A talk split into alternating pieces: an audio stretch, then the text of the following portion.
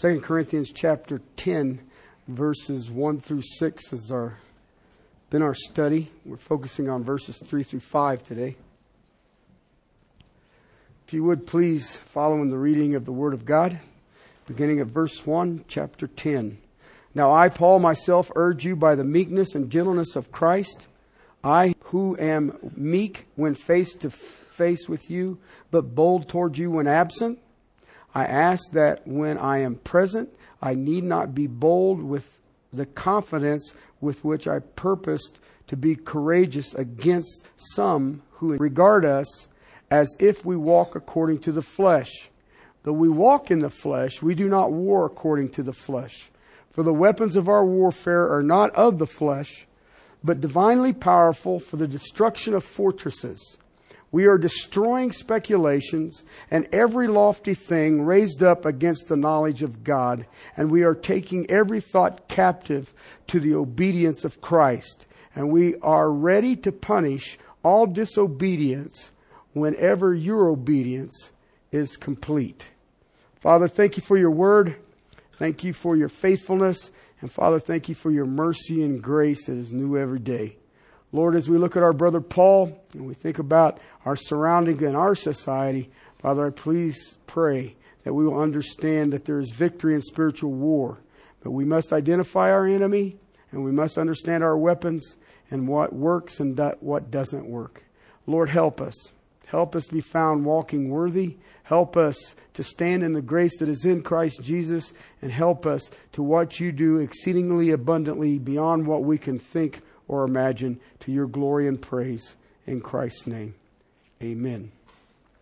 Paul moves into chapter 10, and he basically, for the rest of this book, is going to be dealing with different aspects of spiritual war. And there is a mass marketing ministry on spiritual war today. And I, I, get tickled because even some of these guys run around and give them demons names.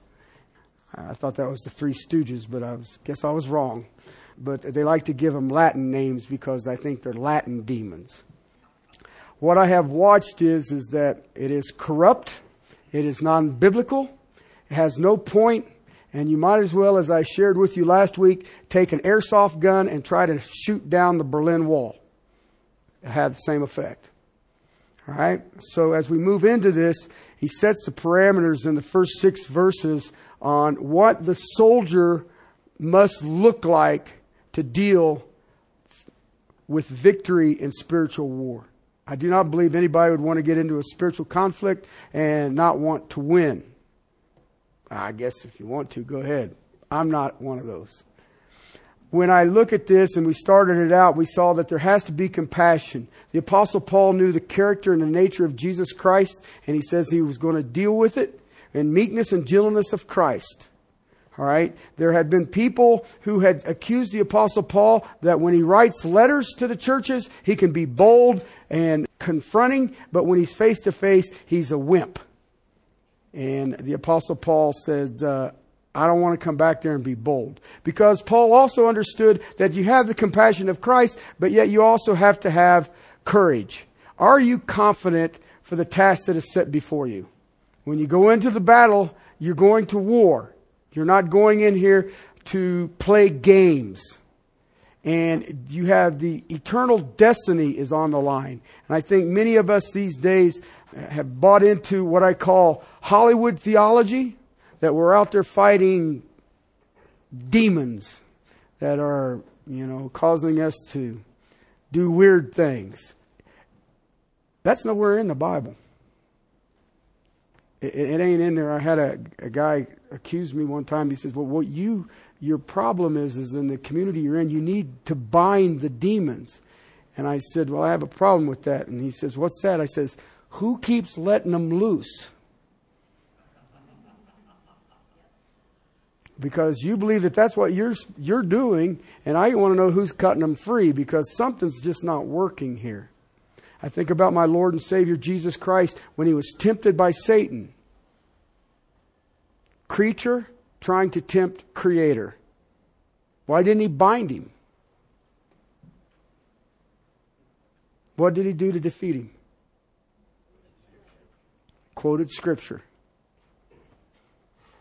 Interesting concept, don't you think? Paul says, if I have to come back in my confidence and courage, I will. Because I know some of you regard us as being in the flesh, meaning that the Apostle Paul wasn't legit. So he makes a statement in verse 3. He says, though we walk in the flesh. And that's a good statement because he's basically saying, hey, I'm human. I have the same frailties as any human. Okay? But he makes this comment we do not war according to the flesh. And I, I want to go back over this quickly because I watch the church today, for the most part, okay?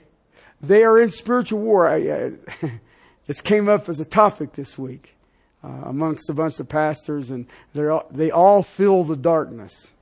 And whenever I get people getting into the feeling of the darkness, um, it is so difficult for me to keep my mouth shut. Because I, I want to know what does the darkness feel like?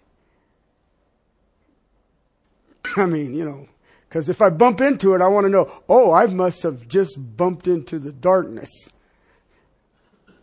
Anyway, let me tell you how they're fighting a war. They're taking Nerf guns into an eternal battle. Okay? They have things that I call mood enhancing. They have what they call artificial atmospheres. You have to set the atmosphere. They have psychology. They have philosophy. They have a, a new phenomenon, well, semi new, what I call religious showmanship. They have entertainment, they have cleverness, they have personalities, skilled speakers, ingenuity, organizations, strategy, human plans, rationalism, human wisdom, and even reasoning. Okay? Really? How does that work? How does that work? The apostle Paul here says in verse 3, we do not a war according to the flesh. We do not use these weapons that I just gave you, that the bulk of Christendom today is using. He says, our, the weapons of our warfare are not of the flesh, but divinely powerful. Paul says, I am accessing God's armory and I'm using God's weapons because they will destroy what is before me. The battle, spiritual warfare I gave you is as simple as you can get. Okay? And I want you to hear this because it has nothing to do with fallen angels. Okay? First, we fight to defend truth. We fight for the honor of Christ. We fight to reach the lost. And we fight to sanctify the saints. Now, which of those weapons that I gave you of the flesh is going to accomplish that? We are against a formidable enemy. And let me tell you something about your enemy. Gimmicks ain't going to do it. Techniques are not going to do it. The end of verse 4, we see these enemies. The destructions of fortresses. It's an interesting word in the Greek, acropolis. The large cities in the Greek Empire would take the high ground and they would build a fort on top of it, great walls and towers. And if the city was ever attacked, then everyone would go to the high ground and they'd get inside of the Acropolis and they would defend themselves until they vanquished their enemies. So Paul uses a term that everybody would understand. If you go to Ephesus, there's an Acropolis. There's one in uh, Athens. There's one in Corinth. You go through where the Greek Empire was the strongest, you will find Acropolises. They take the highest place in the city and they build a fort on it. Uh, this massive fortress, huge, usually 10 to 15 foot thick walls with towers on top of it to fight from. Paul knows that we have a formidable enemy. And he says here in his terminology, for the destruction of this, these fortresses. And it literally means to demolish it. To demolish it. If you're going to demolish a 10 foot thick wall, you're going to need an extraordinarily big gun. An airsoft gun is not going to do it. You know what? This term here that he uses for fortresses, if you look at some of the secular Greek, it is also translated prison. So a fortress can be a prison. And I see that in this writing here. The place that they think is their safety is the place of their imprisonment. Okay? But it will eventually become their tomb. John Calvin said that speaking of this word here, it is the prisons of the damned, unquote. These fortifications cannot be stopped by human means, human methods, manipulation, techniques, because these strongholds um, sinners have entrenched themselves in will never yield to foolish weapons. You're going to trick them? Really? Let me manipulate them. Let me change their mood. Let me entertain them? I don't think so. The goal isn't to hit the wall. The goal is to destroy it. So there's not two rocks standing on each. Obliterate it. He defines it further in verse 5. We are destroying speculations. In verse 4, it was a metaphor. The Acropolis. We must destroy the high places. Then he calls it speculations in every lofty thing. We are destroying these forts. We use divinely powerful weapons for destroying these fortresses that are speculation, these lofty things that are raised up against the knowledge of God. It starts getting a little more specific. Please hear me. I'm talking about spiritual warfare. And I hear what everybody wants to do, and they're wrong. I am going to war over speculations and lofty things raised up against the knowledge of God. That is my battle. That is my war. The first word you see here, speculation, logizmo. It means thoughts, ideas, opinions, reasoning, philosophy, theories, ideology, and in some cases it's even religion. These things that are raised up against God. When I think about false religion, it's got to come against God. Mormons come against God. Jehovah's Witnesses come against God. The Catholics come against God. Okay? The thoughts, the concepts, the opinions, that's the fortresses.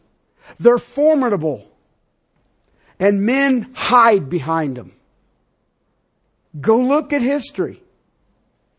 They are ideas. They are philosophical. They even permeate false religions. In their forts, they try to hide and fortify themselves against God. Note, it ain't a demon. It ain't a demon. It's kind of fascinating, don't you think? It's ideas. The war is for the mind. The war is for the mind. Too many think that we should chase demons, and yet the Bible doesn't teach that. There's no taking authority over them and to send them somewhere or to bind them or chain them or anything. It doesn't say anything about them. It says they're there people ask me, do you believe in demons? Absolutely.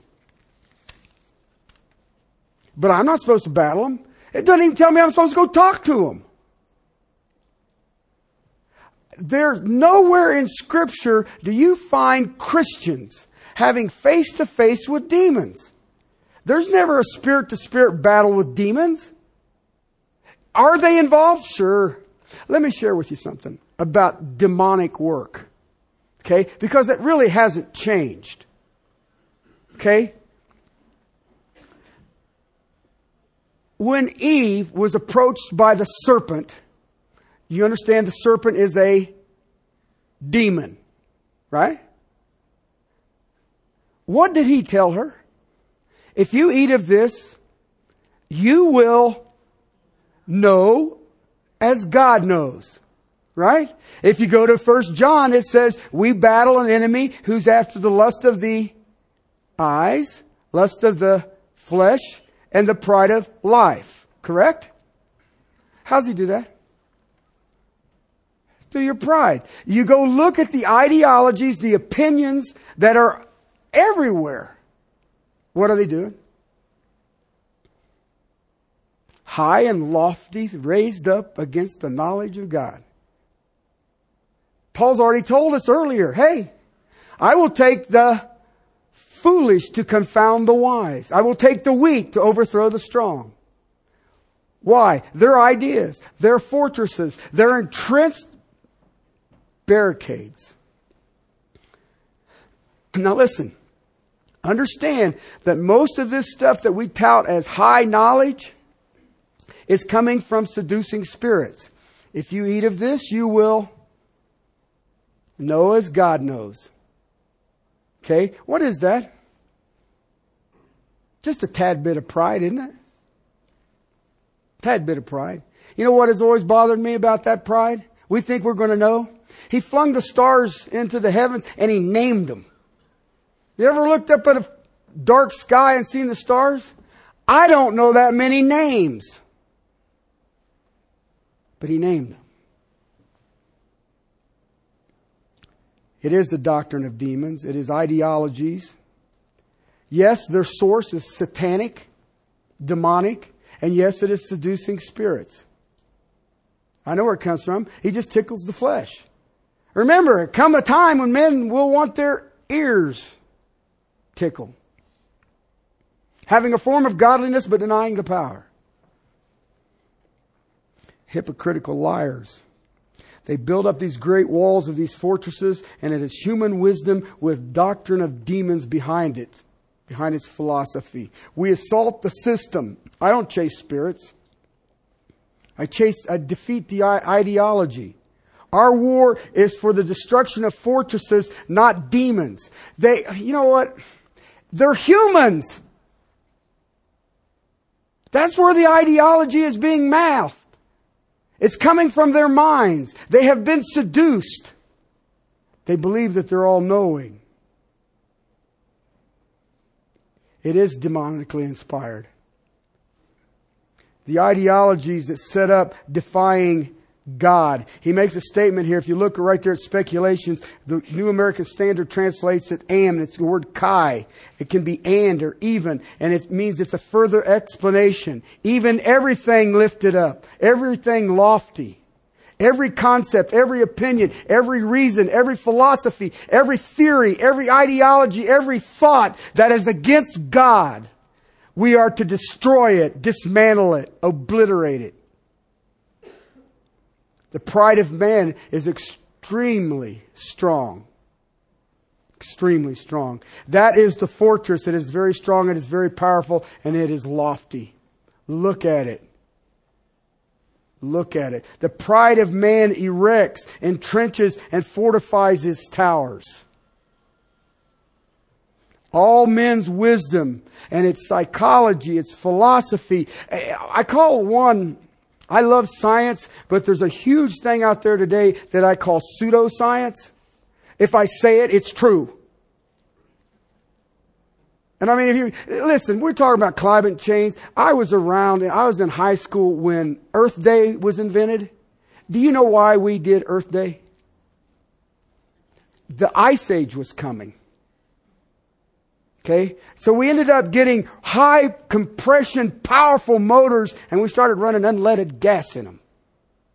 And we all become a bunch of slowpokes. And then we added Cadillac converters to everybody. Why? Because we don't want to freeze to death. You know what I call that? Pseudoscience. There's no proof to that.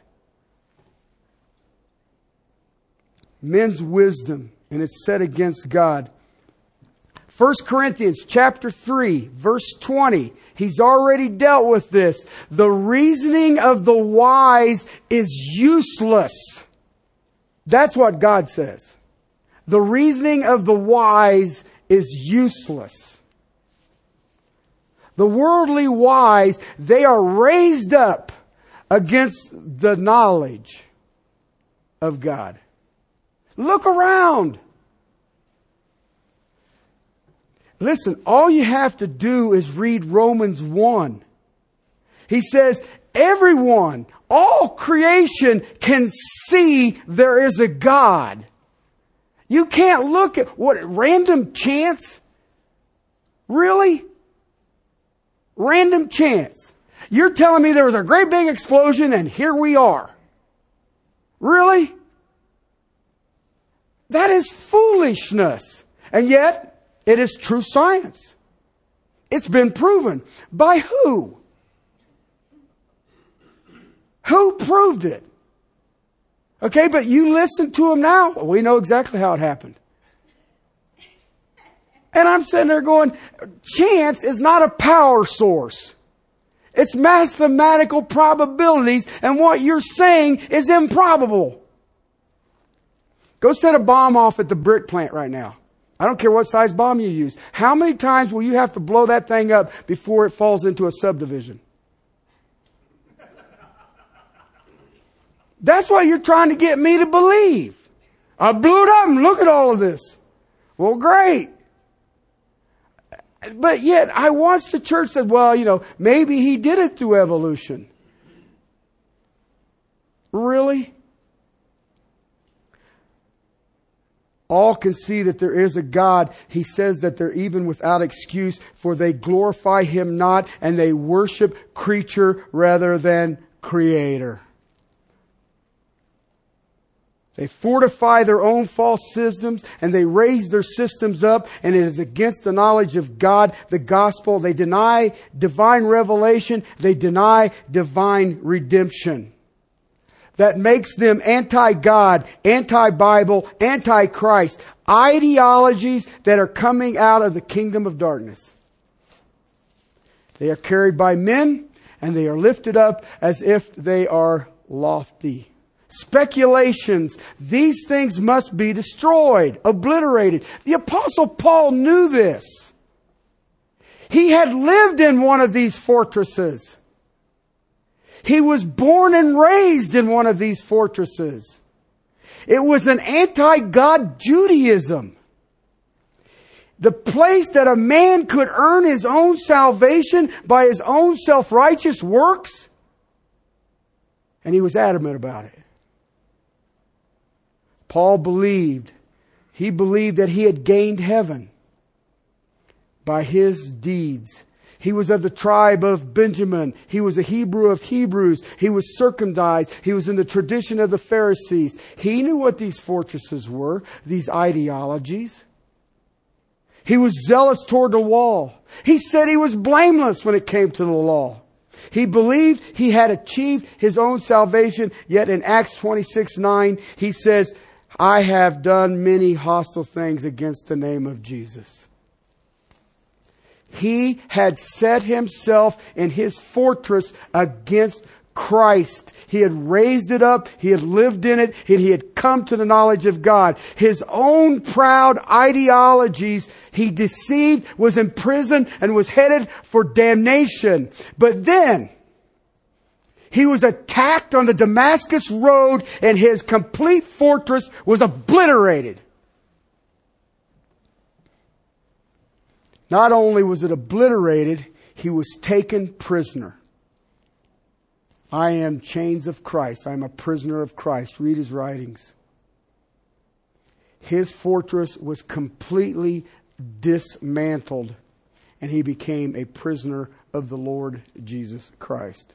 All spiritual warfare is aimed at smashing the fortresses of human reasoning against God. So we understand our fortresses?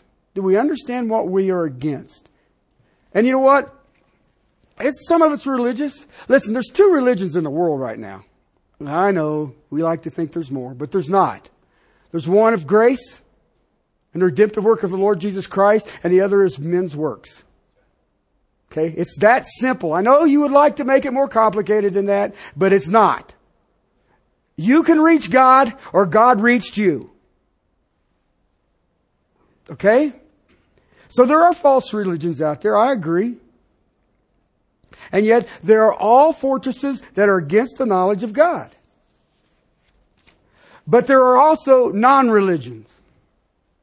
Okay? And that's what I want to spend a little more time on. Because I don't think you guys understand. Well, I'll just get into it. How's that? It's humanism. Okay? Humanism is what produced evolution. All right?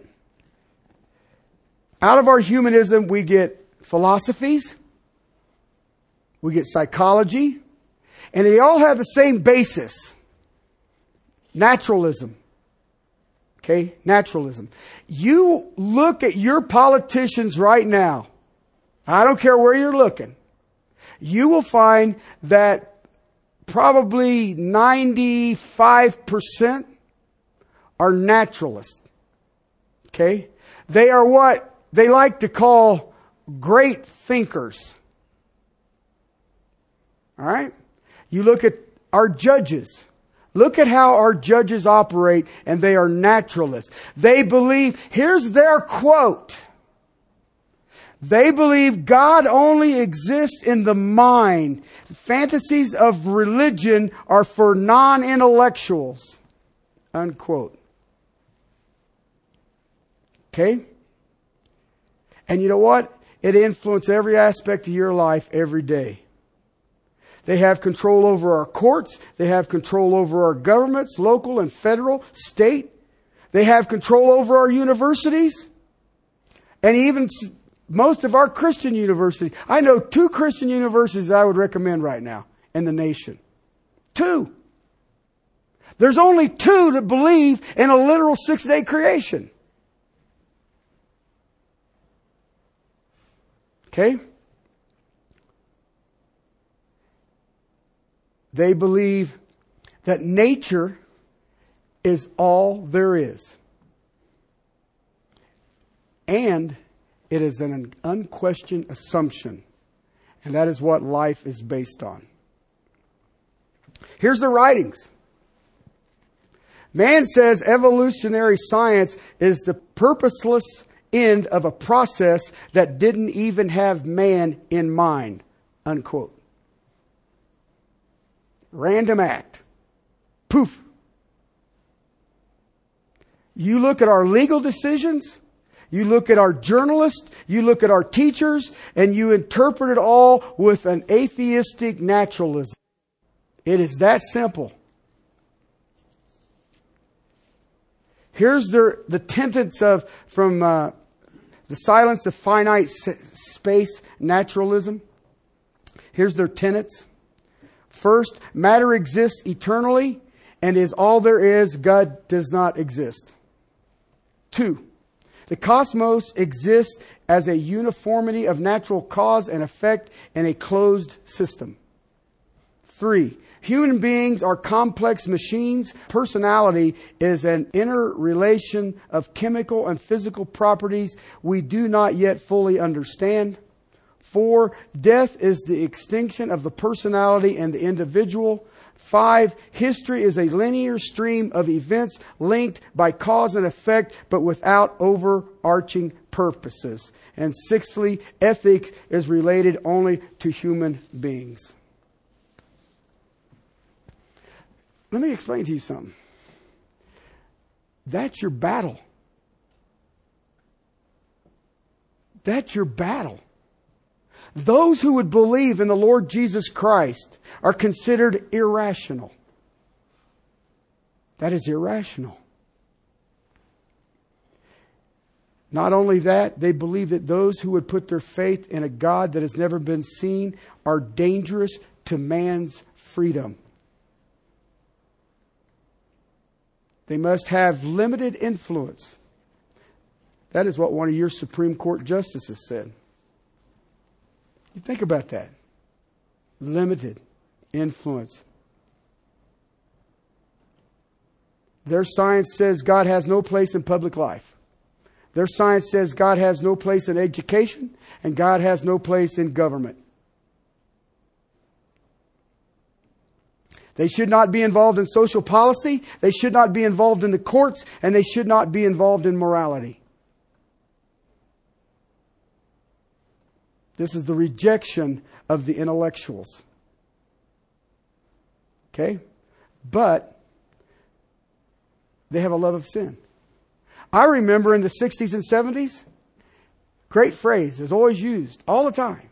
You cannot legislate morality. They wanted the church to stay out of it, right? But you know what I've noticed? You can legislate immorality.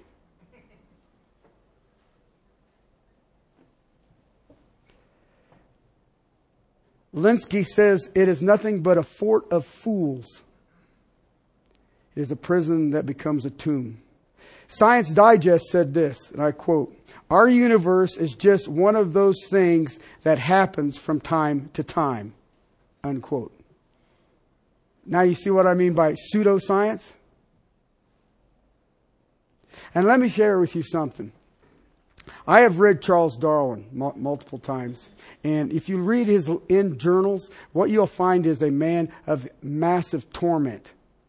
And his concluding just a few months before his death was, I believe I was wrong and I have opened the door to hell. That's what Charles Darwin said. But see, we all quote Darwin. Darwin, he got it right. We all blowed up and here we are. But let me tell you some great evolutionist. Okay? There's a guy that everybody follows right now, but they would never admit that they followed. And he was an evolutionist. And he has taken over the church. You know what his name is? Sigmund Freud. He wrote a wonderful paper on paranoia. You know why? He was a cokehead. If you've ever done cocaine, I don't recommend it. You become paranoid. And then you write a, hey, I'll write a paper. All right? And yet, when you listen to a church say, we want biblical counseling, it's Freudian based. So you've got an evolutionist teaching you what? You want biblical counseling? What are you getting right now?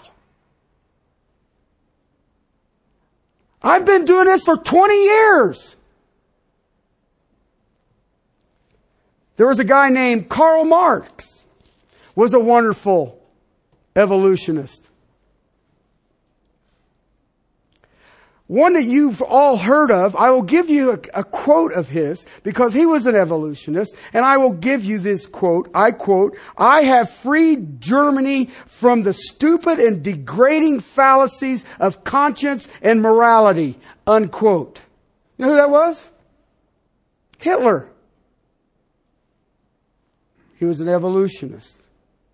These great fortresses are formidable people. Naturalism has immersed itself into the body of Christ. And we have accepted it and we have, we've been out chasing and binding demons and we missed it. And you know what? These fortresses, you're not going to take these down with an airsoft gun. Ideas from demonic sources, you know what? They just really don't come down that easily and they don't play games with it. They are against the gospel. They are against the knowledge of God. They are against the truth of Scripture. They are against the honor of Christ. They are against the redemption of souls. And they are against the sanctification of the saints. How powerful. How powerful. Our weapons are so powerful, if you look at the end of verse 5 that they are taking every thought captive to the obedience of Christ. Every thought captive to the obedience of Christ. Let me tell you something. When I look at spiritual warfare, the first thing I always comes to my mind, Paul was capable. He was capable. He was competent. He was able. But see, he came out of it. He came out of the fortress. He knew what it was. We will destroy these fortresses. We will smash them to the ground and we will take the people captive in it. You see that phrase right there says, every thought? Okay? Every thought? That's an important question. Okay? What is in this fortress? Thoughts, concepts, opinions, ideologies, philosophies, psychology, just go down the list. We are take, going to take these all captive to the obedience of Christ. Okay? Listen. Go back to evolution. All right? Evolution is scientifically, not pseudo, scientifically impossible. Okay? Please understand that. Science proved it. It can't be done. The second law of thermodynamics says if you expel energy, you have a decline in matter. How does evolution work in that? And that's a law. Okay, that's like saying, well, gravity doesn't really apply to me. Really? Okay? If, if, if you build a brand new house, that's second law, you build a brand new house, it's beautiful. But you know that if you put people in it, they'll tear it up. So I've decided I built the perfect house and I'm not going to touch it. Okay, and it'll stay beautiful forever. What happens to that house? It decays. You know why? The second law of thermodynamics. All right? It's impossible. You can't expel energy and have an increase in matter. It's a law. The only way I destroy that is by truth. We are going to take all of these captive. All of these.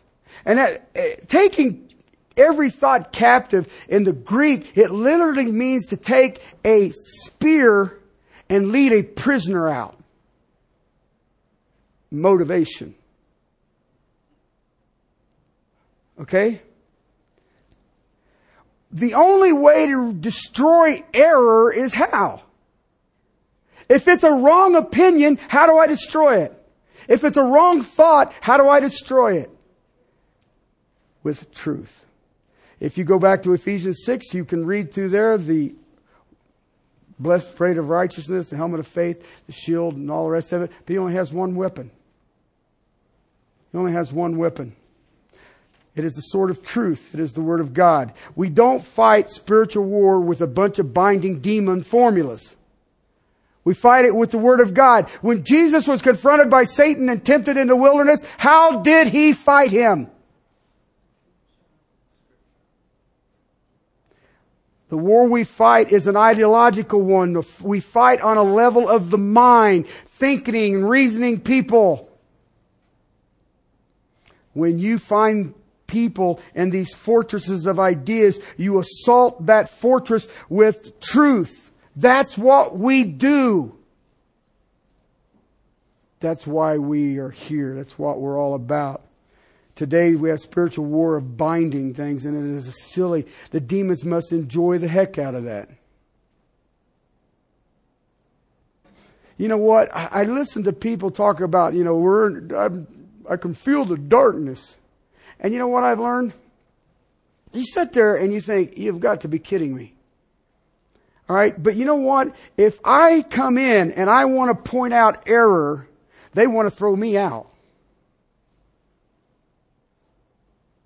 Why? Because they are in their fortresses. You know what? We have no rooms in churches today to fight error. And you know what? The demons love it. They're liars. They want to roll out the error. And if they say, well, you can't fight that, that's mean spirited. And yet, Paul uses the verb taking a prisoner with a spear. Yeah, that's mean spirited especially if he doesn't walk fast enough. We smash the forts to the ground and we put a spear in the back of the prisoner and we march him out to the captivity of the Lord Jesus Christ. Anybody want to walk on aisle and get saved? Or do you want me to take my spear and stick you with it? It's a pretty good picture if you think about it rescuing a soul from damning lies. And a person who is not in the fellowship of Jesus Christ is in a place of what?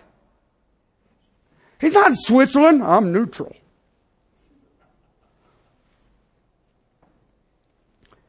True spiritual war is about truth, upholding the scriptures. It is about save, salvation of souls. It is about the sanctification. Do you really believe that psychology can sanctify a saint? Churches are full of them. The largest number that Denver Seminary graduates now are what? Counselors. These are counselors. You know why? Pastors can't draw on your health insurance. Counselors can. Okay? True spiritual war brings honor to the Lord Jesus Christ. You know what? We should not be concerned with demons. I don't even want to talk to a demon. I don't need anybody to encourage me to talk to a demon. Had a lady one time we were when we were located downtown. She came up to me and she says, "You know, you're surrounded by a bunch of angels." And I was like, "Well, cool." um, and she says, uh, "You want? I can show you how to how how to control them." And I just looked at her and says, "I don't need that. I know their boss." I could care less about angels or demons. Let the Lord talk to them. I'm concerned about souls that are damned in a fortification of lies, opinions, theologies that are wrong. We speak truth to a rebellious, sinful, proudful heart. What are you going to use to do that? Entertainment? Clever tricks? Mood enhancing? I'm trying to destroy fortresses and put them in a place where Christ is Lord. Paul experienced that. Paul was taken prisoner on the Damascus Road. His complete fortress was obliterated in a moment. We attack false doctrine. We old fortresses lie in ruins throughout history. Around the world you can see them. And there's new prisoners of Christ now. You want victory in spiritual war? You need to learn the book. Now, listen, I am going to spend a little more time on this because this is crucial. I don't want you to learn what I'm saying, I want you to know what it says. So, when the deceiving spirit will come, you defend it. You have ability to look around at your society right now and bring scripture to bear to crush the fortress. You have to do it. I don't need you people calling me saying, hey, I'm getting ready to go on a spiritual battle. I need you. I have my own. We've got to learn the book. We need to know how to deal with error. Just because somebody says something and he's got little letters at the end of his name doesn't mean a hill of beans. The Bible says it's useless. Do I know how to confront error with the truth? Do I know how to reason truth from the scripture? You know what? I've had people come to me and uh, recently actually and say, I spend too much time in the scriptures. Okay? And that I need to be more involved with people. Really? What weapon am I going to use on them if I don't know how to handle the scriptures? I'm not going to use, if you think I'm here to make you feel better, I ain't. I'm here to take captive. I'm here with a spear. I'm going to crush the fortresses and I'm going to stick them in the back until they bow to the lordship of Jesus Christ. Listen, do you want to get into this battle of human wisdom with an airsoft gun or a laser guided missile? Paul says, I will not waste my time fighting on your level with your weapons, but I'm bringing the word, knowing it will accomplish what it was sent out for. Error will only fall before truth, and the rebellion ends when truth prevails. That's what we do. That's what we're here for. To bring truth, to dis- abolish and destroy and dismantle these fortresses. If you're going to get into a spiritual war, you need to be competent, but you better have the right weapon. Let me show you the right weapon. The Apostle Paul is adamant about this. We know that you and I need to know the Word of God. Okay, listen, if the only time you ever open your Bible is when you come here on Sunday, you're a sitting duck. You will be tossed with every wind of doctrine that comes at you, and you will have no ability to defeat it. You will be fighting on a fortress, a 10 foot thick wall with a BB gun. 1 Corinthians chapter 1, verse 17 and following. For Christ did not send me to baptize, but to preach the gospel, not in cleverness of speech, so that the cross of Christ would be made void. Verse 18, for the word of the cross is foolishness to those who are perishing, but to us who are being saved, it is the power of God. Verse 19, for it is re- written, I will destroy the wisdom of the wise and the cleverness of the clever I will set aside. Verse 20, where is the wise man? Where is the scribe? Where is the debater of this age? Has not God made foolish the wisdom of the world? Chapter 2, verse 2. I am determined to know nothing among you except Jesus Christ and Him crucified. Verse 4 and my message and my preaching were not with persuasive words of wisdom, but in demonstrations of the Spirit and of power. Verse 5. So that your faith, do you understand this? Your faith would not rest in the wisdom of men, but in the power of God. You go around, listen, we're not trying to trick people into false security. We hit them with the Word of God because that is the power of God and it will do its work. A lot has been convinced. You know, there are so many millions of people who are convinced by the wisdom of men and that is not salvation. They said a prayer. I walked an aisle. My, the hair stood up on the back of my neck. That ain't salvation. You've become a prisoner.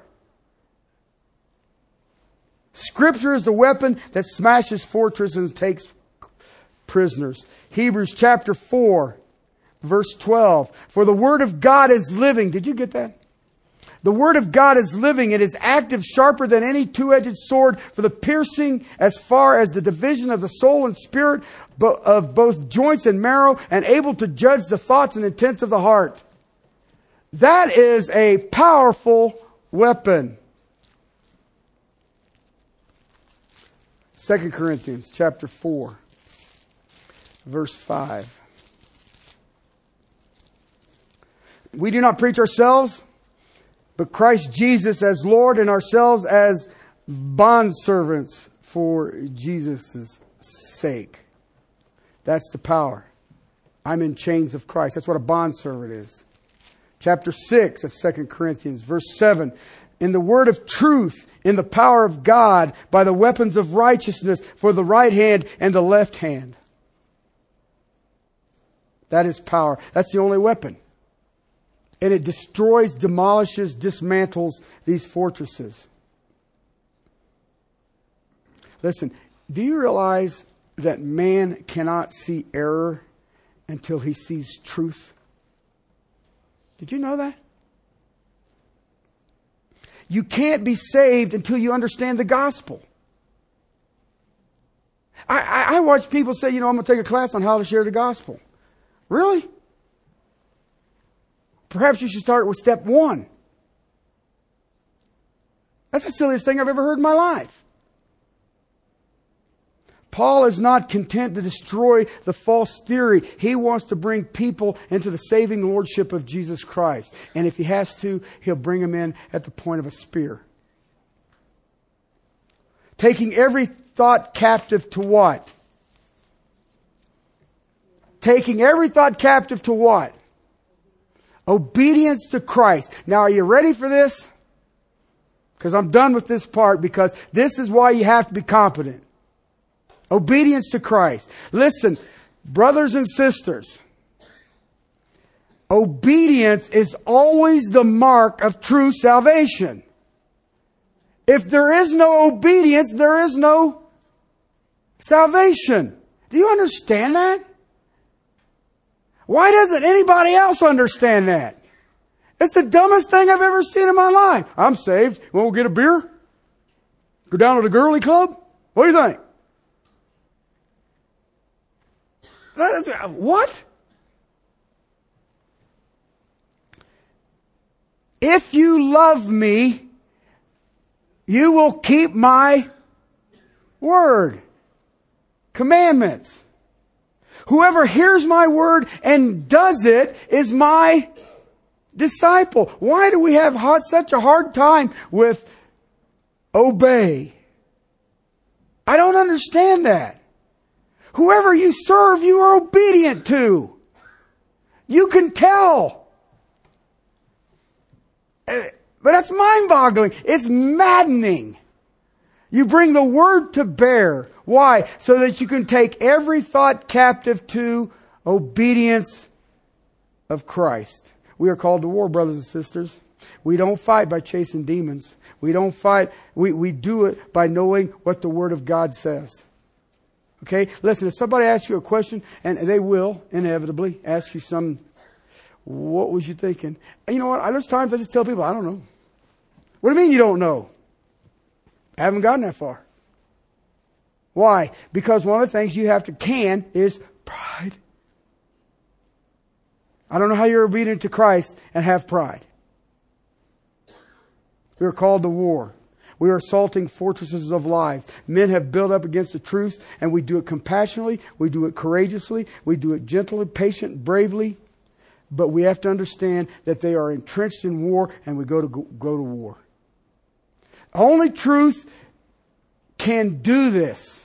Paul told Timothy what? Be complicated, Timothy. Understand your, the people that you're dealing with. Understand their demographic makeup. Understand whether they're high income or low income. Understand they may have come from a dysfunctional family. Perhaps they're in a dysfunctional. Understand these things, Timothy. No, he didn't. He said, Timothy, preach the word. In season and out of season. You know what that means? All the time. It's either in season or it's out of season. So what are you supposed to be doing? All the time. Preach the word. He told Titus, speak the things of sound doctrine. I heard a pastor a week ago tell me doctrine is so boring. Again, I had that struggle with the thoughts that were going through my head wanting to fall out my mouth.